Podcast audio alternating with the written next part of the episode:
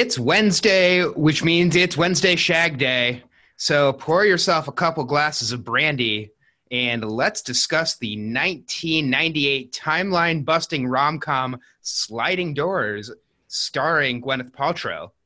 You are listening to the Movie Ladder podcast. My name is Zach Brooks, and I am joined by... Av Sinensky. And Brendan Fitzpatrick. And last week we discussed Taking of Pelham 1 2 3, and this week, due to a public transportation subway connection, we will be discussing Sliding Doors. I was just going to say, I would be remiss to pointing out that still a week later, you're not even close to getting the name of that movie right. It's The Taking of Pelham 1 2 3. The is at the beginning. It's not in the middle. There's no A in it. There's one article. It's at the beginning of the movie title. You know what? 3, 2, 1. Contact. It's been over a week since I watched both of those movies. So The Taking of Pelham 1 2 3, the most poorly titled movie of all time, was the movie that we watched last week. Due to a public transportation subway train connection, we will be discussing Sliding Doors tonight. It is not the Sliding Doors. It is not sliding the doors. It is just Sliding Doors. Then at the end of the episode, we will decide on our next movie connection based on suggestions from you, the listeners, and us, the host. We will narrow those down to just a couple movies, and we will decide next week a movie that somehow relates to Sliding Doors that we will discuss on our podcast next week. Moving forward, we will be spoiling what there is to spoil on Sliding Doors. So if you haven't watched it yet, we'd suggest that you just pause this podcast, go and watch it, and listen along to our podcast after you've watched it. Although there's not a ton to spoil. Doors may or may not slide. Yes. Yeah, stand clear of the sliding doors. Yeah, you may want to miss the train, or you may not want to miss the train, depending on how you want your life to turn out. And we also will, of course, put the timestamp somewhere in the description of this podcast where the actual movie ladder for next week starts if you are a ladder-only listener. So, before we get started, let's just let people know where they can find us. So all of us are on Twitter and Letterboxd. Av, where are you? I'm on both Twitter and Letterboxd at A Sinensky, A-S-I-N-E-N-S-K-Y. Oh, you spelled it out this week. Now I'm on Twitter at FitzyBrendan or on Letterboxd at BrenFids11. And I'm at BrooksZA on all platforms, including Letterboxd and Twitter. Of course, let's see if I can get this name right. If you do want to follow the podcast proper, you can follow us at Ladder Movie on Letterboxd and on Twitter. And you can also email us themovieladder@gmail.com. It's been a little over a week since we last talked. I'm sure we've all watched some movies. Ah, what was the best thing you watched last week? So I've been working my way through the Best Picture winners of the 1980s, which means I haven't really seen anything good in the last week. I would say the best movie I saw of that group, I saw Amadeus, I saw Ordinary People, Chariots of Fire, Terms of Endearment, and Out of Africa. And the only one that I thought was very good was Ordinary People. I really enjoyed that. It gets a very bad reputation because it famously beat out Raging Bull and The Empire Strikes Back for Best Picture. And obviously those movies have aged very well and are part of the constant conversation around movies, and Ordinary People is, well, quite ordinary. It's a very weird movie to have been crowned Best Picture, although as we all know, the Oscars do really weird Oscar-y things all the time. But it's just like a very... Yeah, it's just like a very small, like, suburban family drama. It's very much a, white people with white people problems type movie. But as a white person, representation is very important. So it was nice to finally see myself represented on screen in the form of suburban white people. Yeah, it's nice that you finally could get some representation. Yeah, those are all movies that I have heard of, and I'm like, oh, I should watch those. And I have not watched a single movie that you listed. Although I am planning to watch Amadeus at some point this year. Yeah, a lot of people like Amadeus. It just did not work at all for me. I found it just to be very campy and silly. It felt like a high school stage play of something with just, like, ridiculous costumes. Also, the principal Rooney from Ferris Bueller plays the emperor in this movie. It was just impossible for me to take him seriously at all. No. Yeah. And Ferris Bueller was after that, right? Ferris Bueller was after that, and because of the association with Ferris Bueller, And the main character or semi-main character who plays Mozart, played by Tom Hulce, has like this like very like silly nature to him. Like I just very much saw the entire movie as like Ferris Bueller in the world of Mozart. But back to Ordinary People, I thought it was very solid. You know, it's weird that like a worse version of The Perks of Being a Wallflower won Best Picture, but you know, I guess sometimes that's okay. But I really enjoyed it. I thought it was, you know, a well-made family drama. So I would recommend it as just like a movie to watch, but not necessarily as like an all-time great that, you know, a Best Picture winner might connote. I always think of the John Legend song Ordinary People when I hear the movie Ordinary People, and they're obviously not related. But I know Ordinary People was sort of the film that put Timothy Hutton on the map and made him kind of a big star in the mid-'80s. He was sort of Brat Pack adjacent in the 80s. He had a bunch of films, so that was sort of his first big breakout role.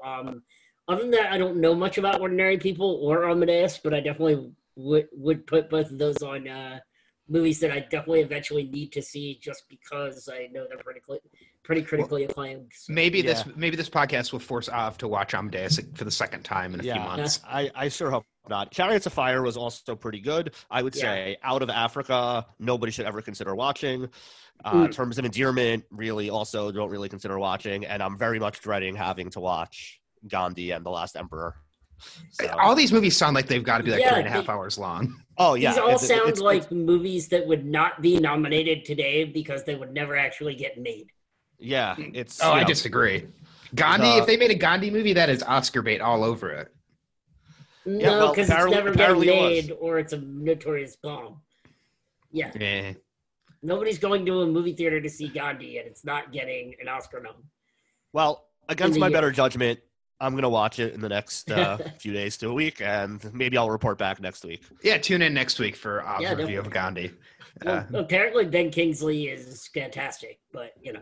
So I saw 3 movies in the last week since we last talked that I want to take note on. The first one, the night after we recorded, I sat down and finally watched The Last Black Man in San Francisco. Yay! Which I talked to both of you guys about in the chat afterwards. I thoroughly enjoyed it. The performances were great. The music was great. The story was compelling. Zach, you hit it right when you said it's sort of a slow burn of a movie. It definitely is. It may have been off, but yeah, it definitely is a slow burn. It's a good movie to just like sit on your couch with a glass of whiskey or what have you. And it's a good hangout movie to just hang out and enjoy with the journey these two main characters are taking you on throughout it. It's a really fun movie, and it's really got a really touching ending that really hit me in my sweet spot of what I appreciate about movies, which is just the journey that two characters can take to find out their place in the world. And the journey that two actors can take to not be nominated when they really should have been. Yeah, absolutely. I mean, both performances from the lead actors were fantastic. The direction was great. The cinematography is fantastic. The writing is amazing. The music is fantastic. I can't say enough about how much I really enjoyed this movie. It immediately went into my top 10 of 2019 when I finished it. If you haven't seen it, it's a very different movie than what you would expect. Absolutely. If you haven't seen it, it is streaming for free on Amazon Prime at this point. It's rewarding. I've been like kind of loath to recommend it widely because it's like not a movie that's for everybody. Like I could certainly see a lot of people who could like will just like turn it off after half an hour because they're like, what is this? What am I watching? Because like it just doesn't have a very conventional plot. Like it doesn't introduce the characters in conventional ways. It's really just like experiential more than like a narrative, and like just kind of like washes over you and you just kind of like experience it more than you watch it, which, you know, for me, like I thought it was amazing. It was one of my, also in my top 10 for the year, but I could definitely see some people watching it and being like, what did you make me watch? So I've been kind of hesitant to recommend it to everyone. But I also think that's fine. I don't think there's anything to be ashamed of if you turn it on and decide the movie's not for you. That's cool. You're just not ready to take that journey yet. And hopefully someday you will be. I have it in my top 10. I have it at number 7 in my top 10. Yeah. So. And honestly, give me 3 Last Black Man in San Francisco's, even if only one of the 3 is good, versus like 8 Ford v Ferraris. Because I don't need to see like more of just like the same movie. Like the most generic movie of all time. You know, so some of these like movies are going to be hit and miss, and like, but it's worth it to find the ones that like really work for you. I think for all of us, there was a musical moment in the middle of, or like the first, 30 minutes, 45 minutes into The Last Black Man in San Francisco, that, at least for me, that's when the movie really kind of clicks and connects. And I know for Brendan, he said the same thing. Yeah, and I texted you and said, oh, okay, I love this. Yeah. I don't love this movie. Definitely. And then a couple nights later, I traveled back to the year 1986, which might be my favorite year for movies of the 80s. And I know that is a very debatable thing to say. But I caught up with 2 movies from the year 1986 that were both highly critically acclaimed that I had never seen. So first I watched The Color of Money, which is the sequel to the Paul Newman movie, The Hustler. It's actually not, I feel like that movie doesn't hold up to the critical acclaim. There were parts that I just found downright boring, and Tom Cruise is so unlikable. There were parts of it that I just wanted to turn it off. But he's overall, so Tom Cruise in that, though. He's so Tom Cruise, but he's so obnoxiously Tom Cruise, not the charming Tom Cruise, that I really wanted to just turn it off at certain points. The movie still kept me engaged for 2 hours, and I did finish it, and I didn't turn it off. But I will say that the next movie I watched, I enjoyed a hell of a lot more. And that was, I finally sat down and watched all of Oliver Stone's Platoon. But I had never watched Platoon all the way through. And it's an engrossing war movie, although at the same time, if you've seen too many war movies before this one, it's going to feel a little tropey to you and like you know where this is going, because this is the movie that set the tone for all the war scenes in the 90s that came after it, including Forrest Gump, Saving Private Ryan. There's a lot of war tropes that are laid out by Oliver Stone in this movie that get sort of repeated in movies that come in the next 10 to 15 years after it. So, but I thought the performances were fantastic, and I really enjoyed it. Yeah, those are both movies that I've seen in the last few months. I watched Color of Money when I was doing my Scorsese binge before The Irishman, and then was very annoyed to find out that it was a sequel to The Hustler, so that I have to watch The Hustler first, which is just like added to my project. Platoon, I was not a fan of. I'm not a huge war movie fan, 1917 being the recent exception that I loved. Platoon, I found it very weird. The characters I thought were just like very over the top. I just didn't engage with it very well. So I don't know. I mean, I'm not a huge war movie fan, and like I have a few more on my list of like classic war movies, and like I don't. Right. Like look forward with all like tremendous excitement to like sitting down and watching like a 3-hour war movie. So, and that's fair. And my main thing, I think I knew going in what to expect, because I knew that there were a bunch of movies that had sort of used the template and the characters from Platoon in their own movies. And so I sort of knew that it was going to feel the way it did, which is the over the top. And I've seen all these characters do these things before, and all of it is predictable, that I was just able to sit back and sort of just let it do what it was going to do, knowing where it was going.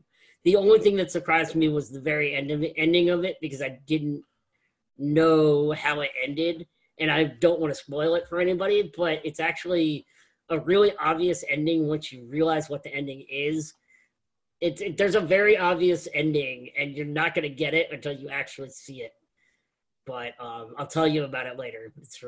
I was like, oh, I never realized that is actually the ending to this movie. But anyway, Zach, what did you watch this week? Oh, man. So I actually watched quite a bit this week. Had a little bit of time at home. And I would say that the best thing I watched a couple movies that I really liked. But I am now 3 episodes in to my James Bond watching that I'm doing in preparation for Bond 25 coming out. And so I've watched Dr. No, From Russia with Love, and Goldfinger. And I really liked From Russia with Love. That's my favorite of the 3 that I've watched so far. I liked Goldfinger quite a bit too, way more than I expected.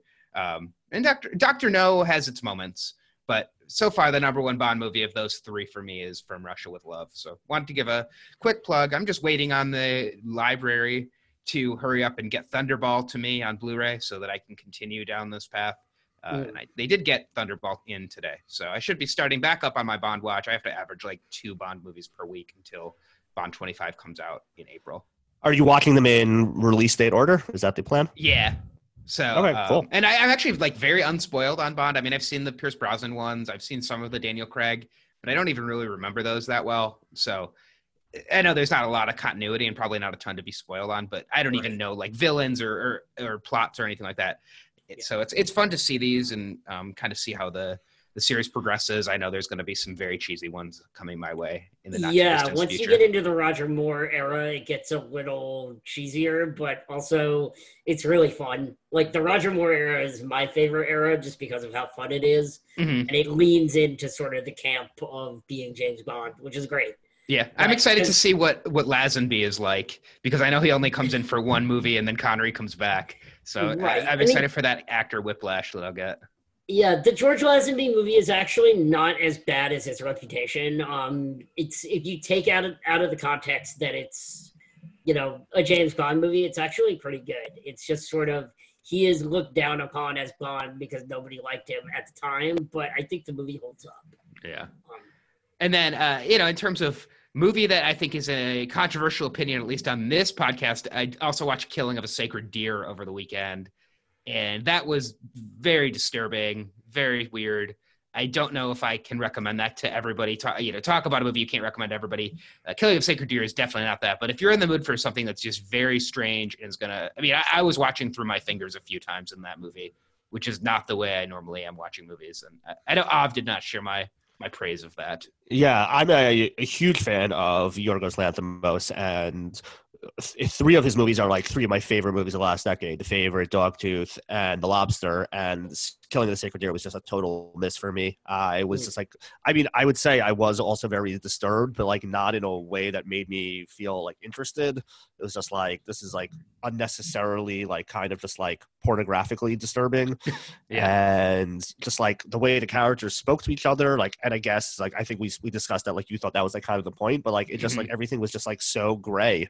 I just like really did not enjoy the experience of watching it at all. Yeah, I just like didn't feel like it had much to say about anything. Yorgos has such a unique style with kind of the fisheye lenses and very odd camera angles, and it just really puts you on edge watching his movies. And I thought it worked the best in almost a horror movie of Killing a Sacred Deer. It really worked for me. The second half I wasn't as big of a fan of as the first half. And I would never want to watch this movie again. I really hope this never comes up on this podcast. Although, Brendan, I think there are some good Lost connections.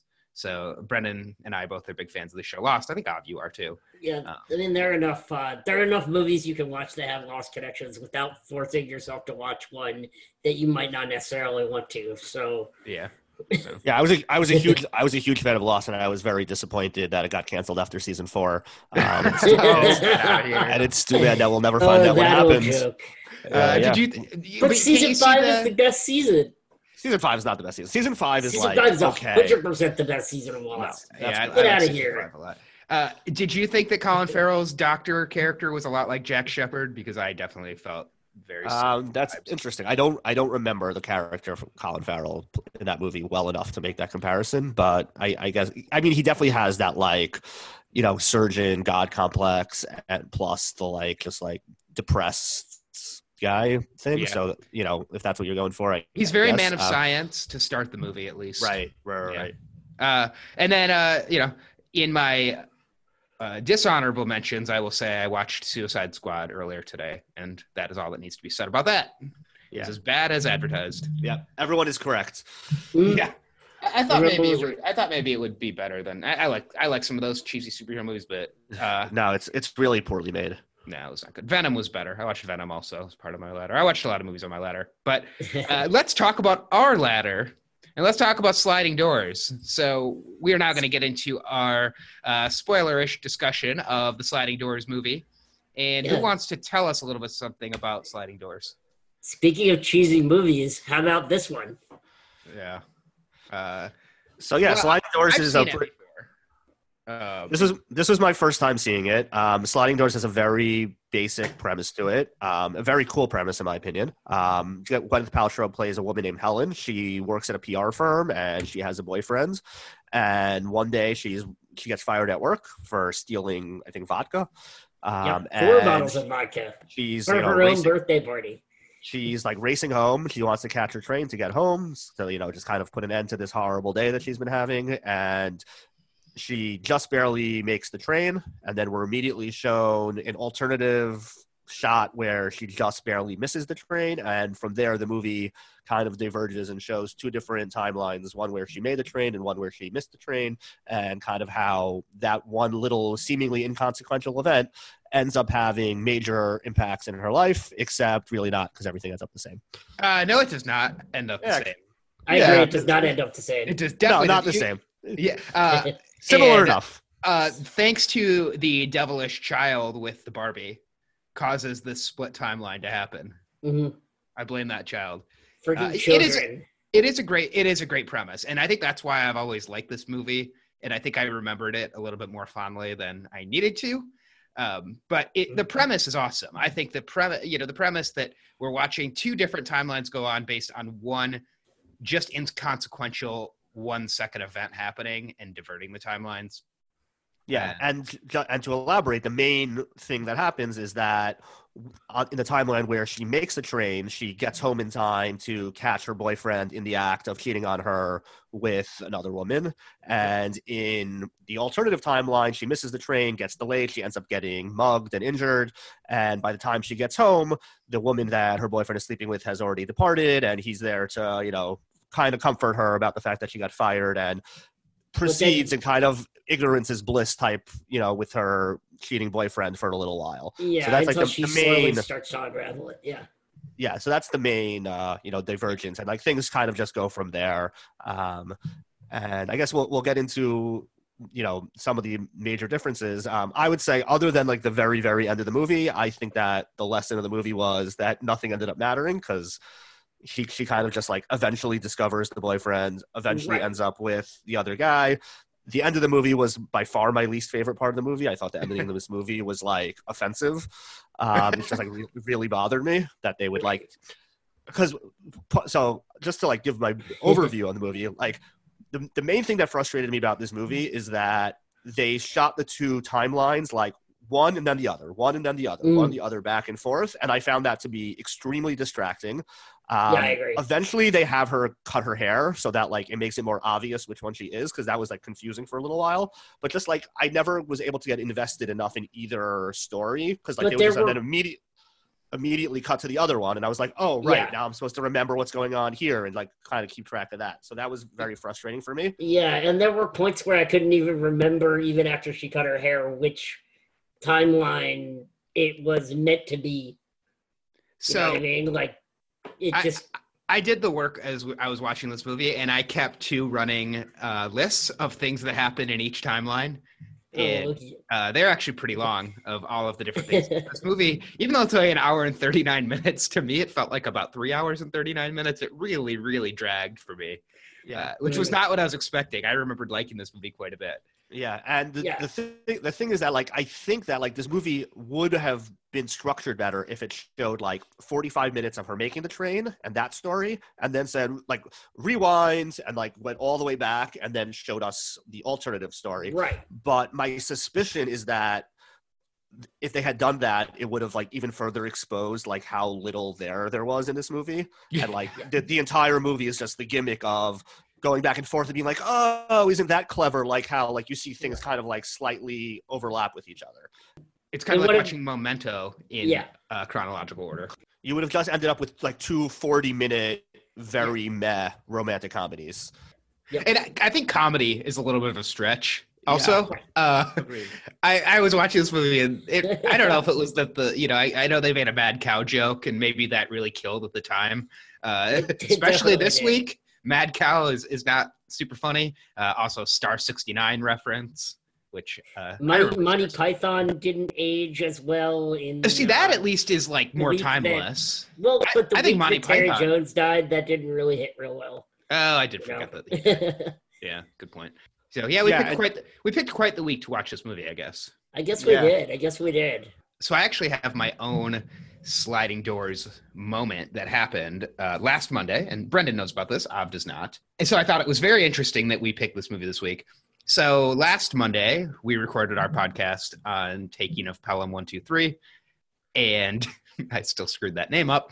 Then later in the day, I hosted a trivia event, and I was driving home from the trivia event, and the first thing that happened was I accidentally went the wrong way. So I took myself out of the way, turning around and going in the right direction.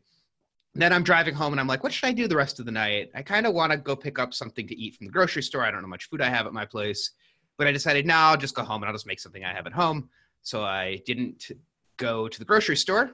Then I'm driving. I am about 1 minute away from my place and I hit a patch of ice. The lady in front of me stops. I was not able to stop in time. I swerved out of the way a little bit, and so I just clipped her with the passenger side front of my car. Just kind of minimal damage to my car, minimal damage to her car. But as a result of going the wrong way and not stopping at the grocery store, I ended up getting in a car accident the day that we decided we were going to do a podcast on Sliding Doors, and I could not stop thinking about how fitting it is that that happened that day. Well, if it makes you feel any better, if that hadn't happened, it would have just happened 3 days later instead. Or right, yeah, exactly. It could lead to my death eventually. Or what if it wasn't even your sliding doors moment? What if it was hers? So that's a good point, because that I think is like one of the big things that like sucks about this movie is that like everybody else in this movie has like no agency. Like they're just like what they do is fixed based on like what she does. And I just like found that like if you're gonna like explore this idea, then like commit to the idea and think it through. Like it was just like so unambitious for like a very intriguing premise. I agree. I was really intrigued by the premise, and it just didn't. It leaned more into the, let's just make this as cute as possible and as romantic comedy as possible, and not actually explore the consequences and nuance of creating an alternate timeline at all. Which reminds me of a movie I know both of you guys saw that came out last year called Yesterday. And that I did not see Yesterday. That was a lot of the criticism behind Yesterday, if you remember. I think Av saw it. But yeah, when I would say exactly. Came out, it was a lot of the same criticism behind that movie, was that it was a great premise, but it just decided to only stick to the surface level of that premise and not go any deeper. And that made it kind of just boring to a degree. And one of the other things that definitely made this movie more boring to me was that I had to watch it with commercials because it was not streaming. Commercial free. But I'm sorry, go ahead. You were going to say something else. Yeah, so two things that's funny is, number one is that in this movie, James has a line where he says everybody's born knowing the Beatles lyrics instinctively, which is a direct contradiction of the premise of Yesterday. So, you know, if Yesterday's premise was correct, then it wouldn't even matter because everyone's born knowing the Beatles. But I would say that both of these movies, what they have in common is that they have very promising, interesting premises that were wasted on the actual movie, and kind of now it's like, well, no one else can make, you know, Sliding Doors 2 and make a better version of it, because, you know, it's like Sliding Doors was done already. And Sliding Doors 2 actually probably could be called Yesterday.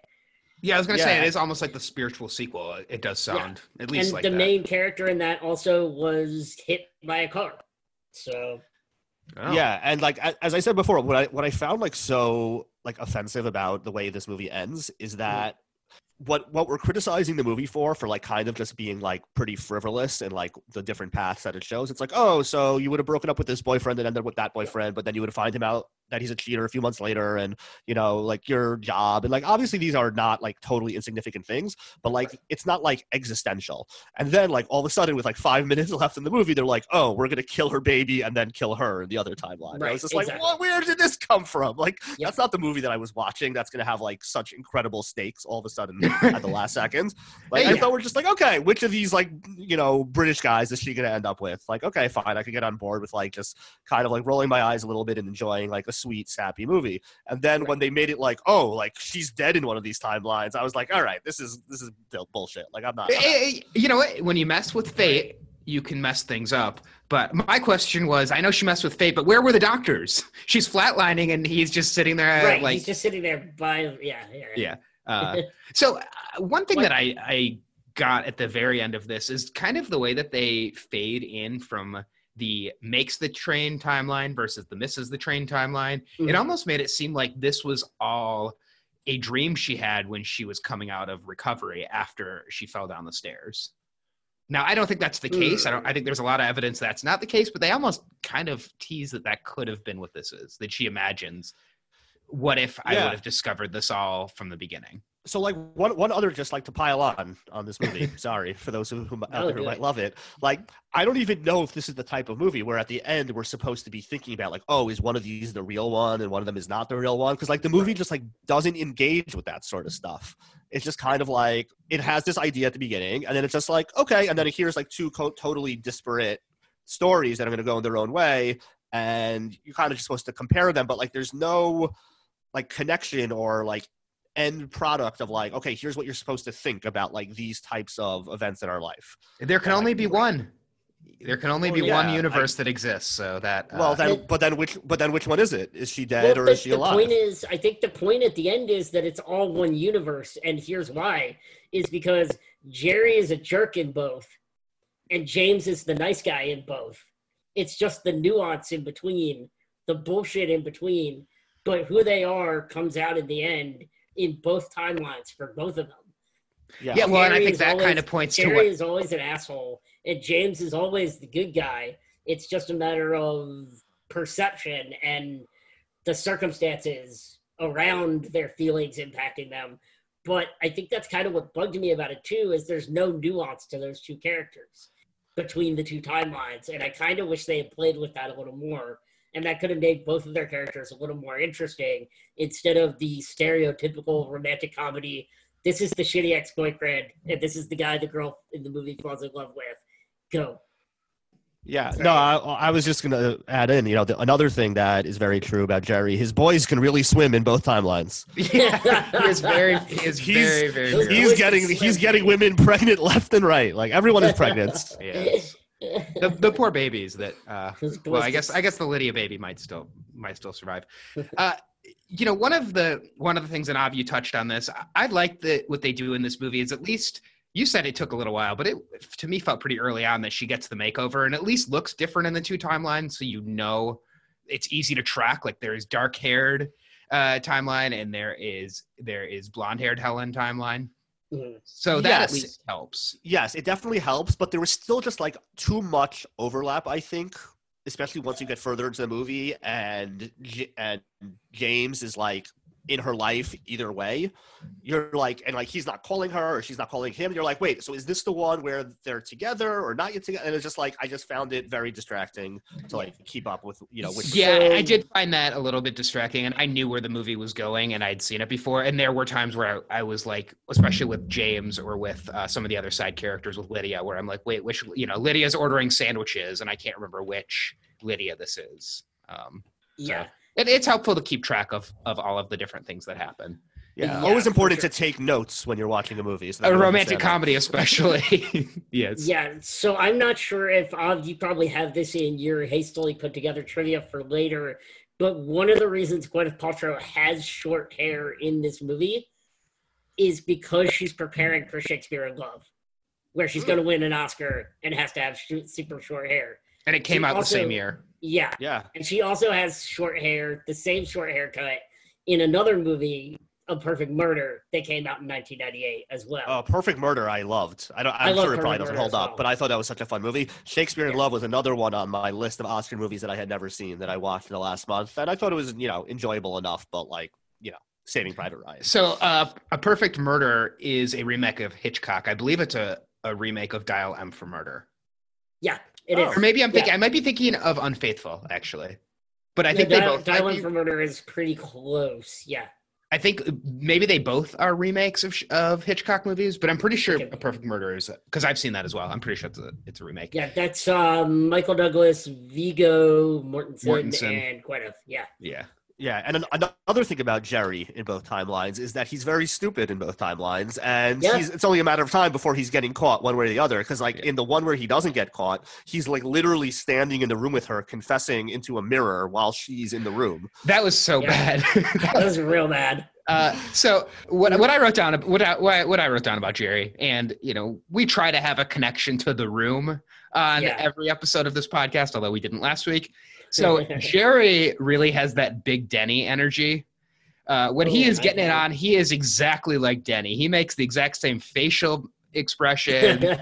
And if you remember Denny, the little kid that's the weird neighbor from The Room, he's got a lot of crossover with Jerry. And there actually were quite a few moments in this movie where I almost felt like Tommy Wiseau might have watched this movie. I just have one question for you on that, though. What about Elizabeth, huh? Or his underwears. Yeah, so does that make Lydia Elizabeth? Or wait, who's Elizabeth? Wasn't it Michelle? No, Elizabeth is the girl where he's telling Johnny that he's in love with Lisa. Right. And Johnny's like, oh, what about Elizabeth, huh? And she's like, you're right. I love her. I'm going to be with her. I don't remember that part at all. But wasn't his girlfriend Michelle in The Room? No, Michelle is the other guy's, the random guy who you never get introduced to, really, is hooking up with Michelle. That's Denny. No, Denny's the one who's on the couch with the girlfriend. No, it's a different guy. It's not. Oh, it's a different guy.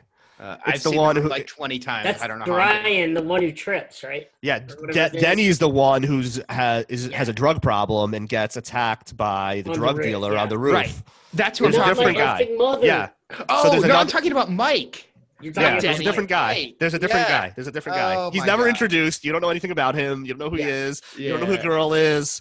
They have a whole storyline where all they do is make out on the couch. Right. That's right. And then they get replaced halfway through the movie in Johnny and Lisa's apartment. Yeah. It's a good thing that Rob Hudding does not listen to this podcast because he would absolutely kill me for that horrible room error with how many times I've seen The Room. Yes. So Jerry has big Mike energy, not big Denny energy. Yeah.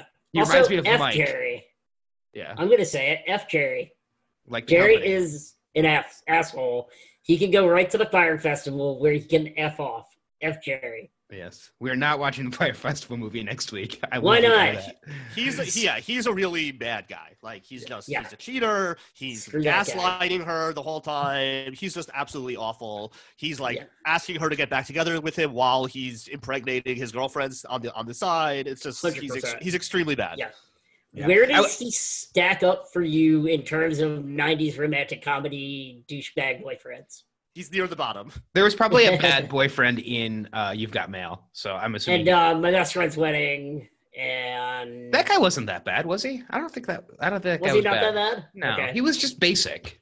Maybe he was just basic. Yeah. But I would like to congratulate Jerry on what is probably his win in the British election recently. I'm assuming he probably won. I did enjoy the actor's performance. I thought he was doing the best he could with the material he was given. Oh, he was terrible. But, I thought. But it's not a great character and it's not a great plot. So why is Lydia so interested in this loser? She is pursuing him throughout the movie. She bothered me far more than he did. I was like, why are you even in this movie? You obviously are acting on a different level than this movie is giving you. Because you're in the wrong movie. Well, I just thought her character was like... She's in a drama, and everybody else is in a romantic comedy. Well, I think she's supposed to be overly dramatic. What did you think about Lydia, Av? Did you put any thought into Lydia? Yeah, I didn't like her. She was very unpleasant to be around. It took me a while to place her, but she plays Mitch McDear's wife in The Firm. Oh, once I saw that, it total clicks, I was like, oh, I knew her from somewhere. I agree with Brendan. She's just very out of the tone of the movie, and it's just very irritating. Just every time she was on screen, I wanted her to get off the screen because she's also in Waterworld. Crazy. Oh, I've never seen that actually. Yeah, I recognized her from somewhere, and I couldn't figure out what it was. And it's because she's the girlfriend in Mickey Blue Eyes, which is I remember liking that comedy in the early 2000s. Okay, I never saw that either. It's a Godfather spoof. It stars James Caan and Hugh Grant. So I guess it's not really a spoof, trying to have. He has a British accent, but he's trying to perform a New York accent. Is that what it is? No, he's British, and he's he's engaged to this woman and her father is in the mafia, and so he's trying to like fit in with them, and it's funnier than this movie, I will say that. So, you know, I put in my notes, and I think we've kind of answered this. Who is the worst, Lydia or Jerry? I mean, I'm going to say Lydia is actually probably worse than Jerry now that I think about it, because she just doesn't belong in this movie. She also called the Gwyneth Paltrow character over to the house and was like, oh, see, I'm effing your boyfriend. And which led to her falling down the stairs. Yeah, exactly. So, yeah, it's definitely Lydia. Yeah. I think she's a more annoying character, but I think Jerry is a worse person. Because Lydia is she's legitimately in like a very complicated spot. Like she has this guy who's like kind of telling her, "I'm gonna, I want to be with you," but he's not gonna actually make a decision. So she's just like really trying to force the issue. Maybe not in the most tactful way, but she's being wronged in a similar way as Helen is being wronged. That's fair. Maybe not, and she's just reacting to it in a different way. Yeah, and but Jerry is just absolutely an insane person. Yeah. No, she's not good. If there's someone like Lydia in your life, just stop. And certainly stop before you knock her up. Unfollow them on Twitter. Mute them on Facebook. Get out. So who's a better friend? We got Russell, Anne, and Clive. Do you guys even know Clive is hilarious. He was probably my favorite part of the movie. Yeah. Because he understands what Jerry is. Like he doesn't like sugarcoat. No, that's Russell. Clive is the guy with the red hair. Clive is the guy who I apologize. Yeah, I liked Russell as well. Okay, I was thinking of him. Okay, so he was my favorite guy in the movie. He was very funny. Okay, yeah. Oh, yeah. That's Doug McFerrin. Yeah, Russell is a good dude. I actually really like, and usually do, I think they're usually cast well. I like the girlfriend's best friend role. And so I'm going to have to go with Anne. I really enjoyed her. I wish they had given her a little more to do, but I thought the few scenes she was in, she was really, really good. So yeah. She's got like Hillary Rodham Clinton hair from the 90s. Yeah, a little bit. I can see it. Yeah. And the other thing that I wrote down is that James should probably fire his secretary. She's 100%. Quite a bit of personal information and just a random person who shows up looking for him. Yeah, that's 100% true. But James also should have been more upfront with the girl he was dating. Yes, but his receptionist, this random person shows up that she doesn't know, and and so Helen asks the receptionist where James is, and the receptionist says, "Oh, he's visiting his sick mother in the hospital with his wife." That is nobody responds in that way, in that sentence structure to a question. You shouldn't be disseminating that much information to a stranger. Right. Exactly. I don't know if that's exactly how she said it. That's about how it. Yeah. Yeah. I watched this movie with my wife, and so we debated at the end. So because I thought that James basically did nothing wrong, he mishandled the situation, but doesn't do anything quote wrong or immoral. Right. Whereas she thought that he needed to be more forthcoming about what was going on. The fact that he was still married, even if separated, is something that you should be mentioning to someone after you've seen them several times. That's it. Having never been married, I can't really weigh in on one way or another as far as the morality of the law goes, but I think James definitely probably, with how serious he was trying to get with her, should have been more upfront earlier. Yeah, the movie definitely wants you to think he's just a pure good guy, and that his explanation is totally satisfactory and and cleanses whatever problem there may have been. But yeah, I guess I'm open to the possibility that it's it's more nuanced than that. Yeah, no, I think they were just trying to show we faked you out and you think he's a bad guy, but actually he's a good guy. Right. He's just protecting his mom. All right, so Brendan wrote down a fun game for us to play. That's called the remake game. And I think, the first is with this movie, would you rather see this movie as a TV show? They just brought back Four Weddings and a Funeral. So, they do bring back 90s rom-coms because the premise is pretty cool. And the premise of what if one incident changes the paths? And even if they did, they could even do different episodes. And each episode is its own sliding doors. Do you guys have people who you would want to see play in the remake, or ways you would want to see it remade? I'll just throw it. If you saw Russian Doll, that kind of plays with that premise a little bit, and it's excellent. Yeah, it definitely does. Yeah, and I think I don't think we need to sit here and recast every role. Yeah, I would go with in the lead. I'll do Gwyneth Paltrow with an American accent because her British accent was horrible. So she's not British, right? I don't believe so. No, okay. She's not. Her father is Bruce Paltrow. I believe they're originally from Texas. Yeah, I thought she's from California, but I'm like 99% sure she's American. I'm not going to swear to it because I often get these things wrong. But yeah, it was just like very weird that they cast her and like made this whole thing a British movie, and she like her English accent is brutal. I like that it took place in London because I do like movies that take place in London.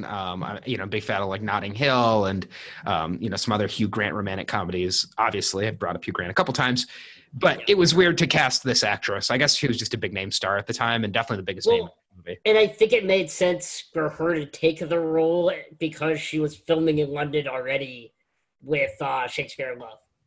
So it was probably easy for her to do simultaneous or back-to-back filming because she was already over in London.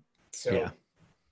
I don't have any strong preferences though of like who should play any other roles. I mean, I guess like John Hamm or something is the. I would say the alternate Helen is Cameron Diaz because she's also was often mistaken for Gwyneth Paltrow in the 90s. I would always get those two mixed up, so I would say Cameron Diaz. But if they remade this movie, they would need somebody younger, like both Gwyneth Paltrow and Cameron Diaz. No offense to them, they're a little old for this role now. Yeah. If I was recasting it for someone her age in the 90s, I would probably give it to somebody like up-and-coming, like a Saoirse Ronan or a... Saoirse Ronan's not doing this movie. I'm sorry. No, she's not. She's reading this script and then firing her agent for sending it to her. No, or like an Emma Watson. Emma Watson is more reasonable. You gotta go a little lower even, probably.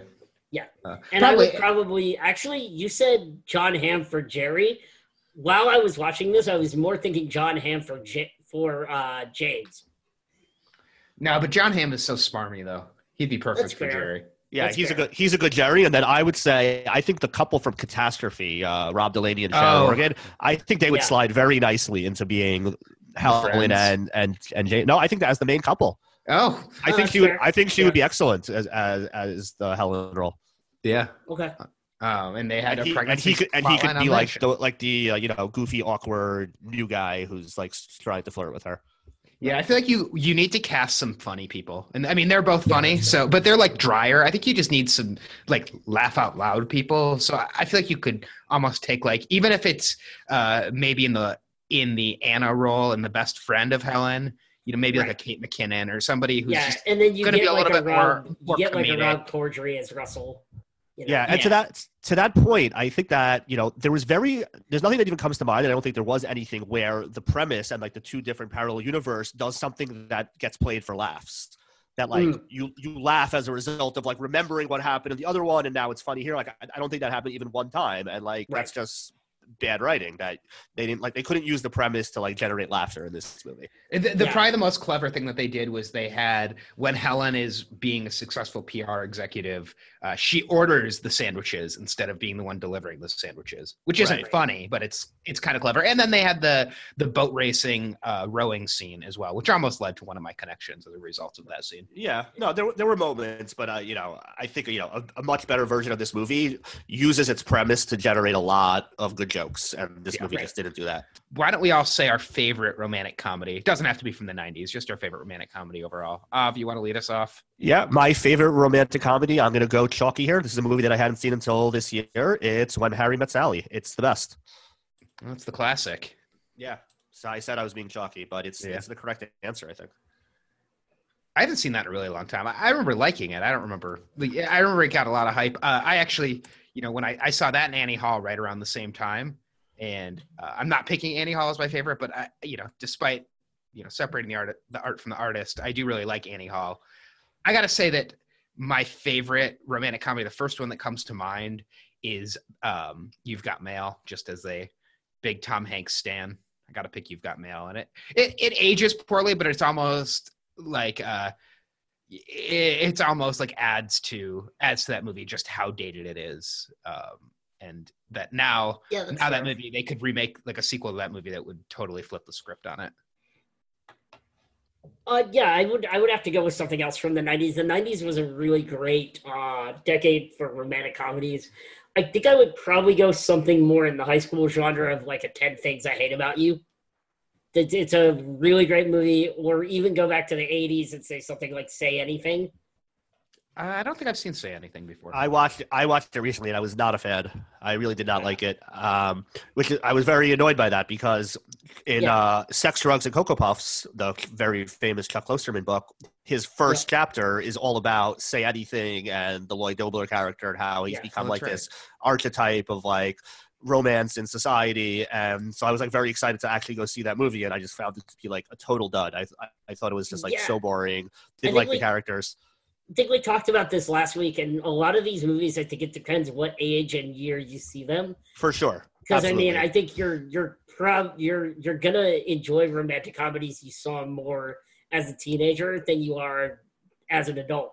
Case in point, the one we're watching right now. Yeah, and in general, movies often just like work at a certain time and place, and like don't necessarily work when you revisit them 20 years later. But like if you already have a positive connection with the movie and nostalgia, and just like have a warmth for the characters in it, you're gonna, when you rewatch it, you're gonna like it, even if it doesn't hold up for somebody who's watching it for the first time.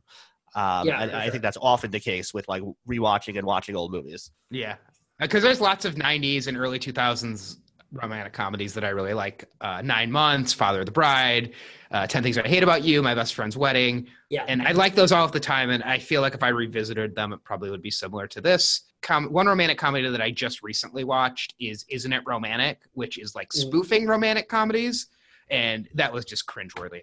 Another one with a good premise, fun idea. Like when as it starts out, you're like, there's a few good jokes like in the first 10 minutes where you're like, okay, I see where this is going, I like this, and then there's just like nothing after that. It's just really bad. I do think that the whole idea of like a good premise happens a lot with these romantic comedies, and the ones that stick around are the ones that have a good premise and then actually deliver on them. Yeah, the thing is, like, the romantic comedy itself has to be good. So, like, I think that Isn't It Romantic totally did not land that. Like, the actual her romance story in that movie is bad. And I think the romance story in this movie is bad. And a good gimmick will, like, pique people's interest, but it's not going to get them to stick. And it's not going to stick the landing. Yeah, that's true. Father of the Bride did stick the landing. Yeah, it did. And so did Father of the Bride, too. Yeah, those are the greatest. Yes. Love that. All right, well, let's get to our final ratings. And then let's move on to our connections, where maybe we can be a little more positive about things. And if you like this movie, you know, I will say I did like this movie when I first saw it. It still has like a endearing part for me, just from what I like have the nostalgic feelings towards it. So, you know, I'm a little higher on it than Av and Brendan, I would assume. But let's see. I'm going to give it a 2.5 out of 5. And 2 of those 2.5 points is for the premise. I'm actually going to agree with you and also give it a 2.5. A couple other performances are good. The premise starts off well, but it just doesn't do everything it can do to make the most of the movie that it's given or the time that it puts into it. Yeah. It's a 2.5. All right, so Av's got a 2.5, Brendan's got a 2.5. I'm going to go a little bit higher than you guys, just probably based on nostalgia, and I'm going to give it a 3.5. I don't think it's necessarily a great movie. I was a little bored watching it, but I do like the premise, and I think in the right hands, it could be remade into something a little bit better. You know, it's not really going to move the needle on our final score, I don't think, but I'll do the 3.5. So, so we did get some listener feedback. And Jeff and Gene watched it. And Jeff actually gave it a 4. Oh, wow. And Gene gave it a 5. So Gene, his wife, really liked it. Yeah. It's as good as The Godfather. Wow. in her eyes. He said she's pretty liberal with her ratings. And Jeff said, I did enjoy the movie. And it does make you think about what would happen if one little thing changed. I agree. It's a great premise. And so I'm glad that they both liked it. I think that – Brendan, did we get any other listeners No, but that's going to average it out to 2 3.5s and 2 2.5s, which is going to give us an average of a 3. For 3, all right. That's right down the middle. I think that's fair for this movie. So I think that's fair. I think that's right down the middle. That is right in the middle of what Alvin and I think and what the listeners and you are a little higher on this. I think that's fair. I certainly would agree that this is so far the worst of the 4 movies we've watched. Yeah, probably. I think we all agree. Before we move on to the ladder, should we do an alternate version where we all like the movie? Yeah, an alternate version where I stopped at the grocery store on the way home last week and didn't get in a car accident. You know, one thing I will say also is just in terms, we didn't talk a lot about connections because the only connection with this movie really was the train. Did you guys find any other connections between this movie and Taking of Pelham 1, 2, 3? Nothing that I thought of. Honest, I assumed that this movie took place in New York and it was on the New York subway. So the movie, the connection ended up being a little bit weaker than it was in my head last week. But if there was somebody who missed the train on Taking of Pelham, then maybe they wouldn't have been killed. Right, or maybe they would be killed the next week. Right, yeah. That's true. And we did also have a main character named Jerry, even though it's spelled differently in Fargo, which is not the movie we were connecting to, but our first movie that we discussed, Fargo, the main character is named Jerry. So there's a connection there. It's a good connection. Yeah. All right, so with that, let's get into our movie ladder connections for next week's movie that we're going to discuss. If you're just rejoining us, of course, we just got finished talking about the 1998 Gwyneth Paltrow vehicle Sliding Doors and giving our ratings and talking a little bit about romantic comedies and alternate timelines and all kinds of fun things about Sliding Doors. Now we're going to go through the listener suggestions. Of course, if you have a suggestion that you want to send to us, you always can send it in on Twitter at Ladder Movie, or you can email us, themovieladder@gmail.com. And just let us know what your connection is between the movie that we're going to be discussing on the next episode and another movie that you'd like to suggest. We actually have quite a few connections to get into. So definitely send that over. And as always, we do update our Letterboxd watch list with all of the movies that are suggested, because there are lots of movies that are going to be suggested and only one is going to make it through to next week's episode of the Movie Ladder podcast. So what do you guys think about that? I think it sounds like a great idea for a podcast. Yeah, like, yeah, it's a, yeah. Wow. We made the right choice. Yeah, we're making the right choice. All right, great. So you know we have quite a few listener suggestions, and each of us have brought a few of our own suggestions as well. And of course, these connections can be based on anything from actor to director, writer. It could even be like the cinematographer that worked on the movie, or just a plot or theme connection. For example, this movie was connected to the movie Taking of Pelham 1, 2, 3 that we recapped last week because there is a train, and turned out to be sort of a loose connection. But the plot hinges on a train, something that does or does not happen on a train. Yeah. So there you go. All right, Brendan, you want to kick us off with some of Jeff's suggestions? Yeah, so your good friend Jeff sent in a few suggestions. He suggested Austin Powers Goldmember, which is streaming on Netflix. Gwyneth Paltrow is in Goldmember, but I have no memory of her being in it. I don't either, but they do talk a lot about shagging in Austin Powers. Yeah, and I believe part of it probably takes place in London because Austin Powers is British. So you have the London connection, England connection, and Gwyneth Paltrow. And it connects to all these Bond movies that I'm watching. I did just watch Goldfinger, and then we can watch Goldmember. Yeah, I haven't seen that movie in a long time. I'm assuming you've seen that. I have, but I don't remember it very well. Yeah, I know I saw it in the theater, but I don't recall much about it except that Tom Cruise has a cameo at the beginning as Austin Powers in a fake movie about Austin Powers. That sounds familiar. Yeah, Kevin Spacey plays the fake Dr. Evil. So. Oh. I would assume my recollection is that the Austin Powers movies got progressively worse with each passing month. That is my recollection as well. Yeah. Yes. I would also assume that movie probably ages even poorer than this movie does. Oh yeah, 100%. I would assume all three of those movies would be super canceled if we tried to watch them. Yeah. So the first one isn't too bad, but yeah. All right, what is the next suggestion on the list? Yeah, so Jeff also suggests another Gwyneth Paltrow movie, one that may also be on the verge of being canceled and she may want to forget, and that is the 2000s comedy, in air quotes, Shallow Hal.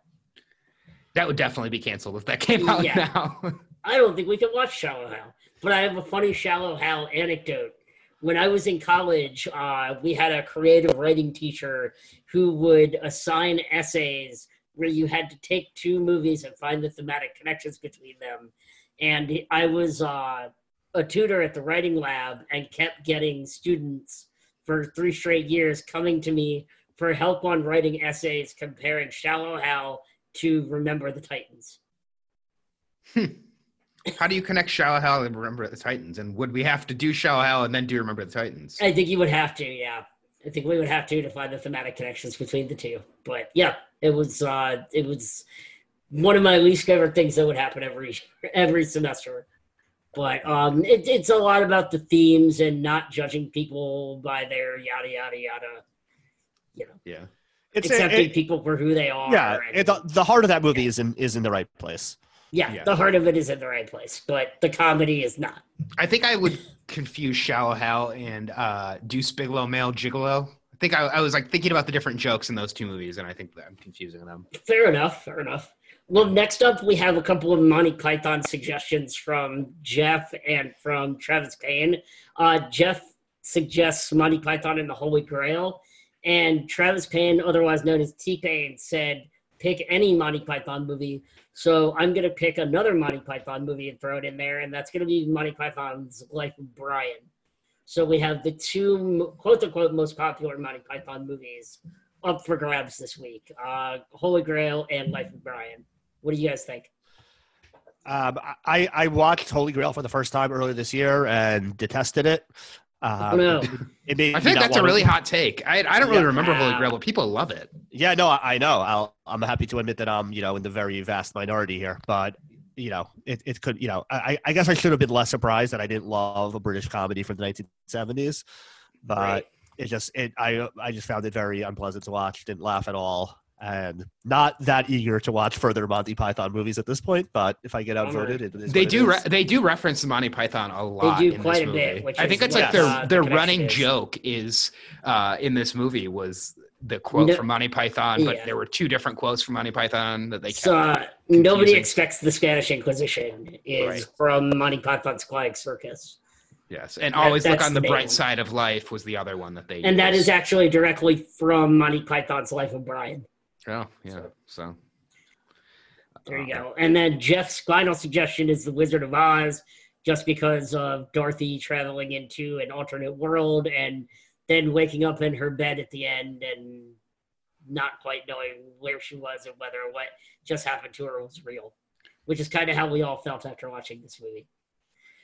I kind of love that suggestion. I'm trying to think if there's other connections. I don't know if Wizard of Oz is streaming anywhere also, but a Wizard of Oz podcast would be very fun and very different from any other movies that we've talked about so far in this process. Yeah, I think we can have a lot of fun with Wizard of Oz. I'm a big fan of musicals and movies and Judy Garland, and Wizard of Oz is actually a really fun watch. So I don't hate the suggestion. I just feel I do think it's our weakest connection of our suggestions this week.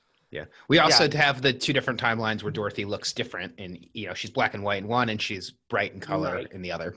That's fair. Yeah, I mean, I don't have to be sold on The Wizard of Oz because famously it's one of my favorite movies of all time. I watched it over and over and over again as a child. But I'll say that I think the connection is kind of weak. So I don't love it for that reason here. All right. Well, what else do we got? We don't have to decide yet. Yeah, we got a couple more. Our good friend A.B. Sutton sent in a really obvious suggestion of Groundhog Day. I think we all are familiar with Groundhog Day. Understand the connection there.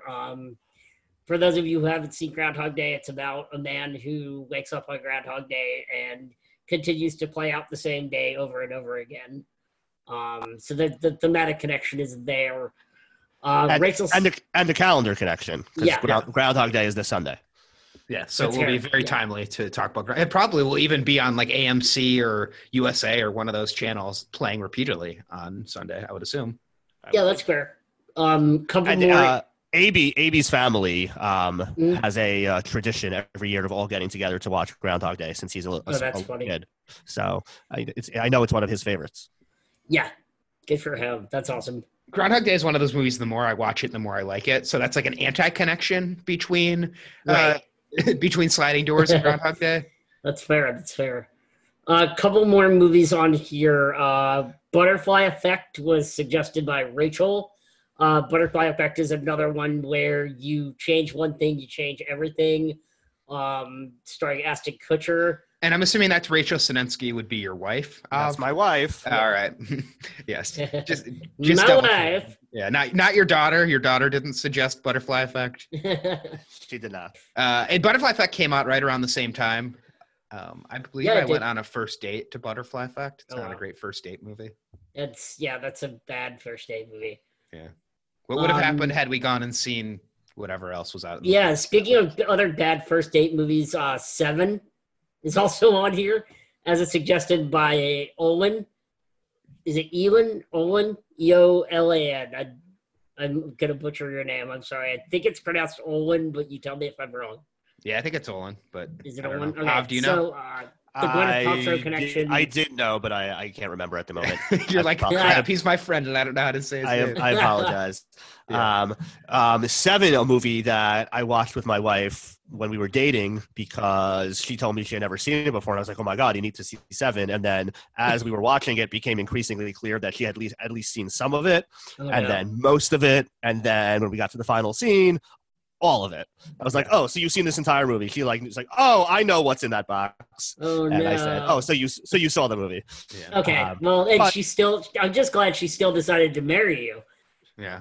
Yeah. Well, we had been dating for a little while at that point, so. And speaking of that movie, there is another connection between Sliding Doors and Seven. What's that? Which I am not going to say, but they're connected in another way. And if you watch the movie, no, I'm not going to say it. I'm not going to say it. Even though I think people probably know, but all right, what else do we got?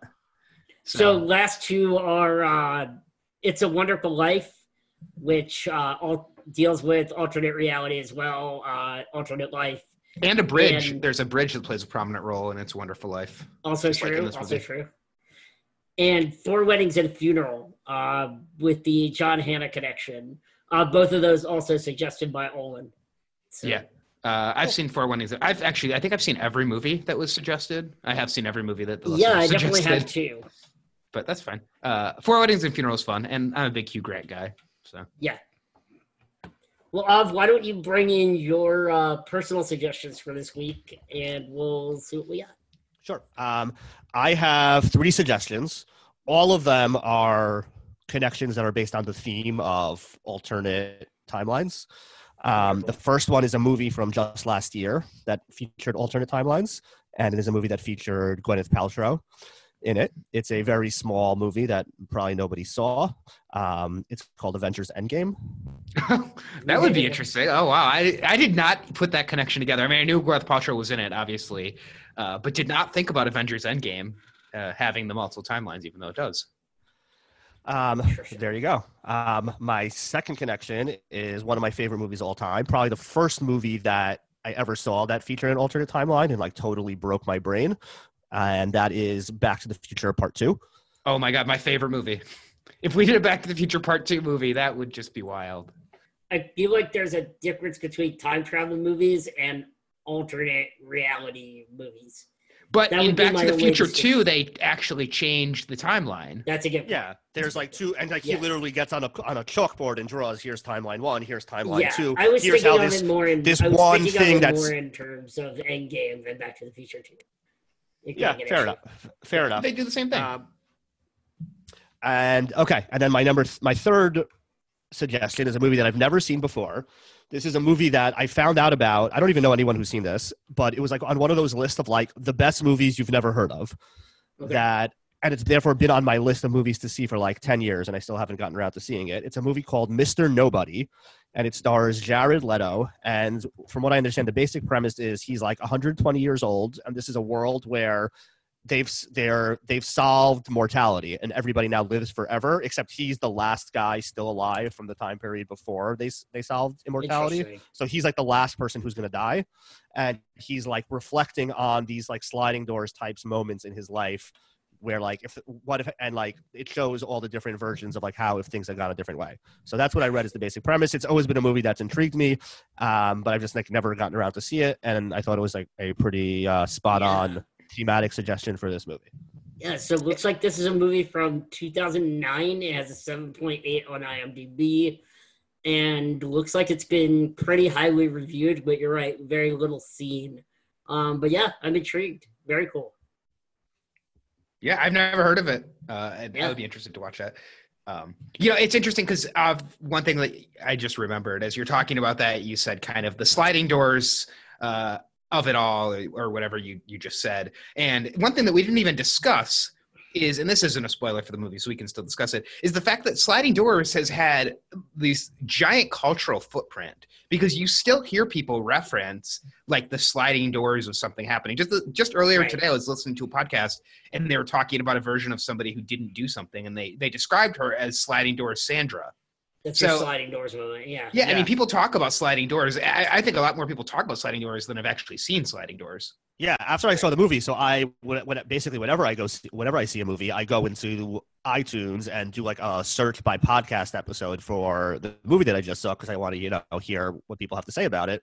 And when I typed in Sliding Doors, the first result was the Bill Simmons podcast from like last week, where him and Chris Ryan discussed like 76er sliding doors scenarios or something. Oh, that's right, they did. I was listening to that and I was like, oh, that's good timing. Yeah, that was like literally the first result was like nothing to do, like most of the results had nothing to do with the movie. They were about just like the phrase sliding doors in other things. Also, when you Google the term sliding doors, you don't get anything about the movie. You get links to like Lowe's and Home Depot trying to sell you sliding doors for your shower. Right. Oh, man. And if you go with Lowe's over Home Depot, there might be a whole sliding doors timeline that you set off. And that, I think, the cultural footprint of sliding doors makes me really think sliding doors is prime for some sort of television reboot. I think we should I could see it as a 10-episode Netflix series, as they like to say on the Rewatchables. I can definitely see it being rebooted as a Netflix series, but it kind of already was with Russian Doll. Yeah, that's why it needs to be on like Hulu or something. Yeah, and just like a lot of other things. I feel like it just. I think that phenomenon has been like kind of played out, where unless you have like a really interesting story to tell, like the gimmick of it is just like not gonna like be exciting to people at this point. Like we've seen enough of that sort of stuff. Yeah, they'd have to do a lot more of the like same scene shown from different perspectives from the different timelines and crossover. But all right. Anyways, I took us on a tangent, but it was just something I thought of that we really needed to make sure we got into this podcast, because it's the it makes sense. Lasting legacy of Sliding Doors. All right, Brendan, what are your recommendations? Yeah, so I'm going to bring two recommendations this week. One of them I actually already talked about earlier in the podcast. Minor spoilers for my review of Sliding Doors from earlier in the podcast, but I got huge yesterday energy from this movie, and I would be curious, having watched Sliding Doors, to revisit the 2019 Beatles-themed movie from last year, Yesterday, in which a man wakes up in a world where no one remembers the Beatles except for him, and it happens after he's in an accident. A lot of very tonal and thematic moments are similar to what happens in Sliding Doors. So I'd be curious to revisit Yesterday. So I decided to throw it in there as one of my official suggestions, since I talked about it earlier in the podcast. It doesn't sound like you guys were super high on Yesterday. We kind of already beat the drum on it, but I also thought it might be fun for the listeners who haven't seen it to finally be able to get a chance to actually see it. Because, I mean, it is actually a more enjoyable movie than Sliding Doors. It's just not – it's not as good as it could have been given the premise. Well, and at least in Sliding Doors, they only hate on Elton John. They don't hate on the Beatles. That's a fair point. All right, was your other one? The other big thing I got away from this movie that I actually really liked and wanted to find a movie with a theme on, and – kept going back and forth between a few different movies with this theme. I decided to go into the affair gone wrong theme of Sliding Doors, and decided to suggest Fatal Attraction, starring Michael Douglas and Glenn Close, which I have never seen, but I've obviously seen scenes of, because they're always played in movie montages of scariest or craziest movie moments. But I've never actually seen all of Fatal Attraction, and I'd be very interested too. Yeah, I don't remember if I've seen it. I mean, I get Fatal Attraction and Basic Instinct, and I feel like there was probably one other movie from around that time that's kind of the same concept. I get all of those confused. What's the one where Sharon Stone crosses her legs? That's Basic Instinct. Oh, okay. So I've seen that one. Okay. Well, those are my two suggestions, and that's all I'm going to bring today. Did you see Fatal Attraction? I don't think I've seen Fatal Attraction or Basic Instinct, to be honest. Okay. Yeah. All right. Well, I brought three. I actually almost had four, of course. I always have almost movies that I want to do. So my almost pick, which is not one I'm suggesting, because of the scene where they're rowing, And that was the big connection. I was going to suggest The Social Network, because there's a big rowing scene in there. I decided not to suggest that one. Thank you. So I do have three. And because we've basically only seen movies that I've seen either the original of or the remake of, I was hoping to pick something I've never seen. So I picked three movies I've never seen. The first is In the Name of the Father, and that stars Daniel Day-Lewis. I know nothing else about that movie. It's from the 90s. And it does have John Lynch in it, who played Jerry. So I figured that was a good reason to pick In the Name of the Father. I don't know if you guys have ever seen it. I think it is pretty cool. No, I've never seen it. I think that was a Best Picture nominee. It was a Best Picture nominee. And did DDL win the Best Actor for that one? I don't think so. I don't know. So it's from 1993. I'm staying. I don't even really want to click the program.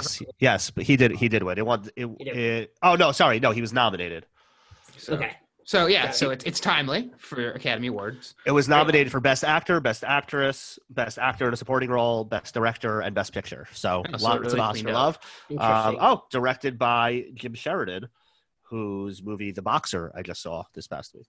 Oh. Also with Daniel Day-Lewis, and did not like very much. I'm watching that for the 32 Fans Movies boxing bracket. It is called The Boxer. It is not remotely close to being a boxing movie. Yeah. When did The Boxer come out? I'm trying to remember. 1998 or something like that, I think. Right. I feel like, it's got Rene Russo in it, right? Emily Watson. Yeah. Oh, Emily Watson? Really? Oh, yeah. All right. Yeah, I've never seen it. She's the main female lead. So my first pick is In the Name of the Father.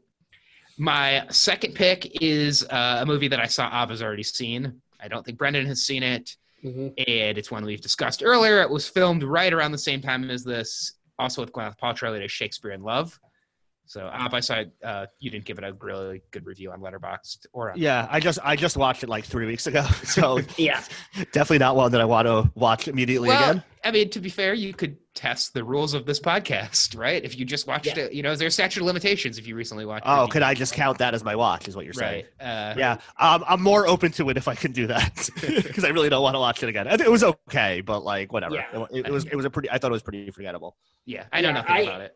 I have seen it. Last time I saw it was at college for my Shakespeare class for my theater degree. It was one of the movies we watched. So. Oh, all right. Yeah, I've seen it.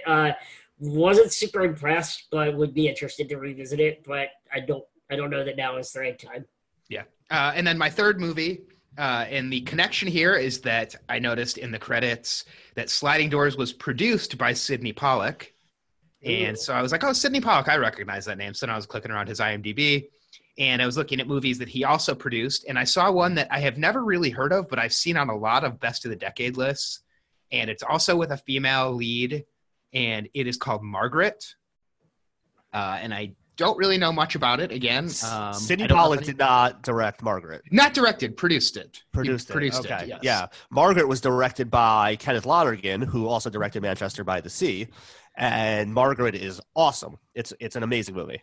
Yeah. So I don't know anything about it. I just know I had never even heard of it until I started seeing these Best of the Decade lists. Yeah, it's really good. It's like one of these like classic. It was like a huge fight between Lonergan and the studio to like get it made because like he wanted it to be like 17 hours and like they wanted it to be an hour and 40 and like they fought for years about like final cut, and then eventually it got like released like on demand or something, or it was released like many years later to wide audiences than when it was actually finished. Yeah. So, and it looks like the final runtime is 149 minutes. So that's like 2.5 hours. Yeah. So, that's a commitment. I think there's different versions of it. Oh, okay. So, yeah, I didn't know anything about it, so I figured that would be a fun one to potentially check out. So, yeah, my three are In the Name of the Father, Shakespeare in Love, and Margaret, with an honorable mention to The Social Network. Okay. All right, Brendan, why don't you give us the rundown on what we're choosing between? Yeah, so we have quite a few options this week to choose from. We have Austin Powers Goldmember, Shallow Hal, two Monty Pythons, Life with Brian or The Holy Grail, Wizard of Oz, Groundhog Day, The Butterfly Effect, Seven, It's a Wonderful Life, Four Weddings and a Funeral, Avengers Endgame, Back to the Future 2, Mr. Nobody, Fatal Attraction, Yesterday, In the Name of the Father, Shakespeare in Love, and Margaret. All right. So now the way that we do this is we each will select one movie that makes its way to the final three, and then we'll decide between those three movies, what is our movie for next week? If your movie does not get selected, have no fear. You have a higher likelihood of not getting selected than getting selected. So just submitting something is good because it gets us to talk about it. It gets more movies in the pool. So keep sending your submissions in, and hopefully we get to you next week. All right. Av, you go first. What do you want to move forward? I am debating between two movies. Butterfly Effect, because your wife will yell at you otherwise. I guess three, but yeah. No, I'm debating between It's a Wonderful Life, which I've never seen, and I know is like an all-time classic that I would love to see. And I think that would also then have a lot of good, like, you know, we could do different Christmas movies. There'll be a lot of stuff to go from there. Mm-hmm. I definitely don't want us to get like bogged down in like the 1940s for too long. Some people might. And then the other one I am debating with is Groundhog Day, just because I think the timing of it is so apt that I love the idea of watching Groundhog Day, the week of Groundhog Day, and then talking about it. There's just something so fun and silly about that. So I think I'm going to go with that. I think I'm going to pick Groundhog Day as my nominee to the final three. Yeah, it's timely. Both of those movies are on my damn classics Letterboxd list that I started a few months ago, where I just throw movies on that I really, really like and I can always go back to. So. Yeah, and that's a movie, I mean, I know I've seen a dozen times, if not more. I enjoy it every time I watch it. It's immensely rewatchable. I wouldn't be mad if we watched it. And it is, you're right, it is very timely to watch it this week. So I think it's a solid suggestion. Brendan, what is your pick to move forward? I wouldn't be doing justice to myself or this podcast if I didn't keep it on the bright side of life and say, I think you guys both need to see Monty Python's Life of Brian. And I'm going to pick Monty Python's Life of Brian. So is there continuity between these different movies? Or like, do you need to have seen Holy Grail? No, there's no continuity whatsoever. Oh, okay.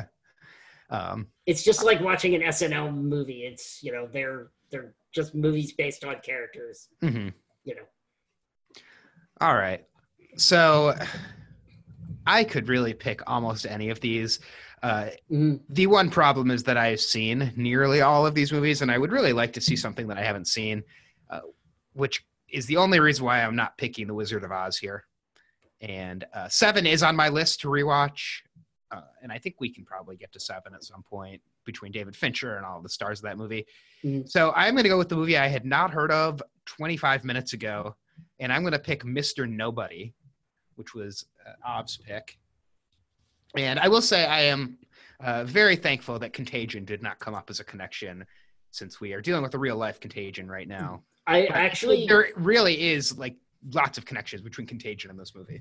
Yeah, for sure. Between Contagion and A Perfect Murder, I really expected those two to be on one, if not both, of your lists. You know, I expected both of those movies to come up on somebody's lists, and the fact that they didn't is both surprising and a little delightful that we have not completely ruined our listeners on their perversion. So all right. So our final three are Groundhog Day, Monty Python Life of Brian, and Mr. Nobody. So does anybody have a strong feeling one way or the other towards any of these three? I have a strong feeling that I don't want to watch any more Monty Python movies. All right, fine, cancel it out, but I'm going to suggest it later on. You can keep suggesting it. I guess eventually I'll have to give in. It is technically on my list of movies I want to see still, even though I don't really want to see it, because it's like on, I think, like the AFI 100 or something, or it's on one of the lists that like I have on Letterboxd that I'm in theory going to finish at some point. Yeah, so, I mean, Life of Brian is one of my all-time favorite comedies that I've ever seen in my life, and I think everybody should see that movie. And until you do, I'm just going to judge you. But that's okay. Yeah, no, that's okay. Yeah. I understand. Yeah, I'm very happy with either of the other two. I'm very intrigued by this Mr. Nobody just because it's been on like near the top of my watch list for many years, and just like I've never pulled the trigger on it for some reason. It is a little long. It's like 2 hours and 40 minutes, which I think is probably the main reason where I was like, I don't know if I want to spend 2 hours and 40 minutes watching this movie that I've never heard anybody mention, just because like it was on some list I found on the internet. I have one Letterboxd friend who has seen it. So of all of my like 50 Letterboxd friends, I only have one. Yeah, and my only hesitation as well on Mr. Nobody would be that it does seem to be more of a drama, where Groundhog Day is more of a comedy, and I think it would be nice to stay in the comedy sphere for the next movie to follow up this one, to watch a comedy that we know will make us laugh, rather than a movie that's just gonna potentially make us wish we were watching Sliding Doors. Yeah, I think the other problem with, as much as I want to watch Mr. Nobody, and it is now on my Letterboxd watch list, I think that if we recap Mr. Nobody next week, we are going to have Mr. Nobody listening to the podcast. I think that's a solid point as well. I think we want to make the listeners happy, and I think it would be nice to finally pick one of their picks and go with Groundhog Day. All right. So right. I think I'm going to watch Mr. Nobody, though, because it's about time I watch this movie. And if I don't watch it now, I'm never going to get back to it. Perfect. Then you can give a review next week and let us know if Mr. Nobody is worth seeking out. And tell us if anybody or nobody should be watching it. Yeah. It's. I see on the Wikipedia page, it labels it as a cult film, which I'm generally very into that because, like, kind of my point earlier, like, I'd rather watch the movie where there's, like, a 30% chance I'm going to love it and a 60% chance that I'm going to hate it than a movie that's, like, it'll be fine. Like, I don't need to see a movie that'll be fine. I'd rather see a movie that I might love. Well, sure. So the thing is I just watched Suicide Squad for my movie ladder, which does have Jared Leto in it. So who knows? Maybe I'll also watch Mr. Nobody this week for my personal movie ladder. But we're talking a lot about Mr. Nobody, and we are not picking. Enough about Groundhog Day. Not enough about Groundhog Day. Congratulations to our good friend Av Sutton on getting us to watch Groundhog Day. Yeah. So. AB, thank you for the suggestion. We are going to be picking Groundhog Day next week. Groundhog Day, of course, is the Bill Murray comedy. Takes place on Groundhog Day, which is going to be this weekend. And it is from like 19, I'm not looking at it right now, but it's like 92, I believe. Maybe 94. Directed by Harold Ramis. Is Groundhog Day streaming anywhere? Probably. I'm sure it's on Google. It'll be, I'm sure if you actually check according to Google, it's on Hulu, but sometimes that's misleading because they then say you need to like sign up for a free trial. It's on Showtime is the answer. As Zach said earlier, I would bet the house that it'll be airing somewhere on TV on Sunday. So check your DVR and your guide, and I'm sure you'll find it. And of course, you always can get it from your local library as well. You can get the DVD or the Blu-ray. I don't know if they have it on Blu-ray, but. For some reason, it's not coming up when I search for it on Letterboxd. Maybe is it the Groundhog Day? Obviously not. It's just Groundhog Day. It's probably make sure you're spelling Groundhog correctly. And I haven't seen this movie in like many, many years, so I'm excited to see it again. Yeah, it's been a few years for me as well. It's gonna be fun. So next week, due to a connection of alternate timelines and romantic comedy and kind of a sci-fi concept, we are gonna be. And the calendar that it is actually Groundhog Day this week. Yes, but we did not record this podcast on Sliding Doors Day that I know of. So that's just an additional connection. Yeah, so we will be watching Groundhog Day, and we'll be releasing a discussion about that. So definitely watch that, or if you're familiar with the movie, you don't have to watch it, and you can just listen along to our discussion of Groundhog Day. And one thing we didn't talk about last week is we do points every week. So if your movie connection is the chosen selection, then you do get a point. So in week 1, Brendan got a point for Fargo. Week 2 and week 3, Av got points for Reservoir Dogs and The Taking of Pelham 1, 2, 3. I got a point last week for Sliding Doors, and the listeners get a point this week for suggesting Groundhog Day. Good job, and just so we're clear, these points have no cash value. Right. No, yeah, the points are just for pride. So until we get important enough, and then we can maybe make you a movie ladder. Mug or something. Everyone gets a free movie ladder t-shirt. Everyone gets a free movie ladder coffee mug. Yes, exactly. All you got to do is make it and print it yourself. So exactly. All right. Well, thank you guys all for listening to today's episode of the Movie Ladder Podcast. Before we go, we will give a couple plugs for where you can find the Movie Ladder Podcast. Brendan, tell us where you can find the Movie Ladder Podcast. Well, hey, guess what? You can find the Movie Ladder Podcast on Apple Podcasts. And speaking of which, we got our first 5-star review this week, guys. How awesome is that? That's higher than Sliding Doors got. Yeah, I know, right? I can't pronounce this person's name that left us a 5-star review. It starts with an N, ends with an E, and there's a bunch of letters in between. That will be Nooner J. Nooner J? Yeah. I don't know what that means. Nooner J would be our buddy who suggested Austin Powers Gold member. Oh, is that Jeff? Shallow Hal. Yeah, it's Jeff. Jeff, get a better handle. But thank you for the 5-star review. It's his last name and the first two letters of his first name, which is my handle for everything. Yeah, well, now I see where you get it from. Mm-hmm. All right, so Jeff said, fun and interesting podcast that if you follow along will take you on a great movie journey. And you know what? Jeff sounds like an amazing guy. I agree. Jeff is great. Thanks, Jeff. Yeah. Despite what Brendan says about your handle, at least you have consistent handles everywhere, Jeff. Brendan's handles are all over them. Do one of you know Jeff? Because I do not know Jeff. Yeah, I know Jeff. Do as I say, not as I do, Jeff.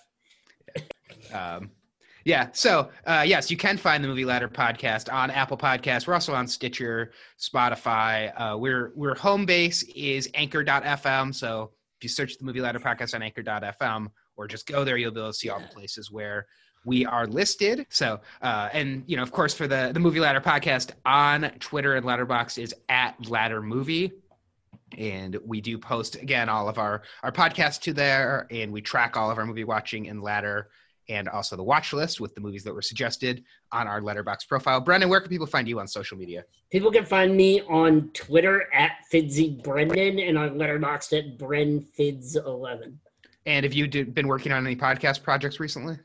I just recorded a podcast with a guy named Zach Brooks. All about the upcoming Survivor Winners at War and Survivor AU All-Stars. We did a super duper mega foreign fantasy draft where we comboed the two casts into one giant draft of all 44 players, and it was a lot of fun.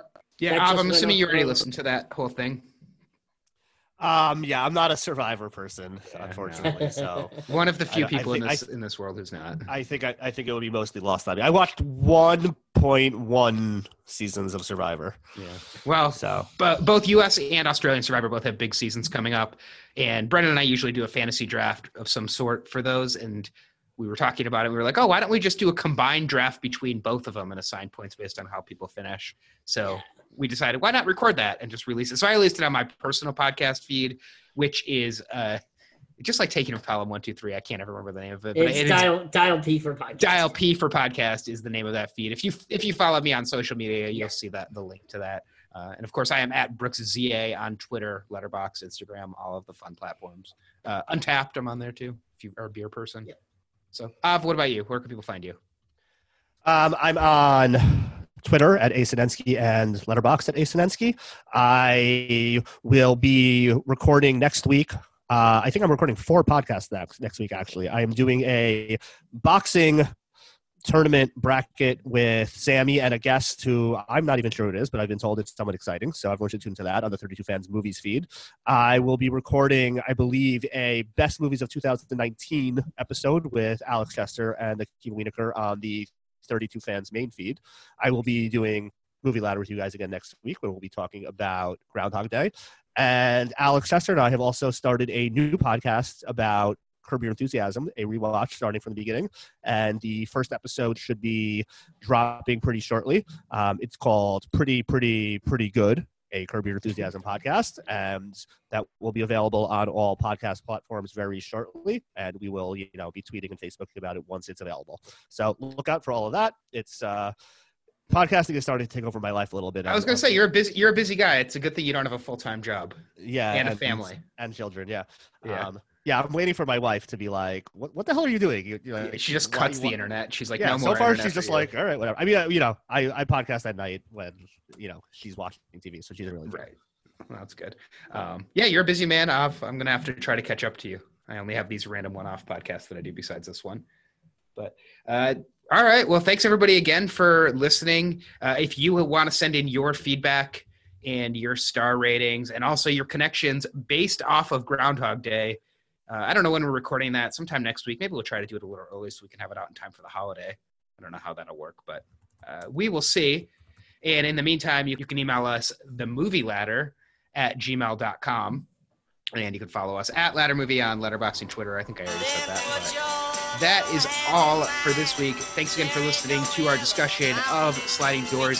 Check back next week for our Movie Ladder Connection podcast on Groundhog Day. Be sure to put on your booties because it's cold out there.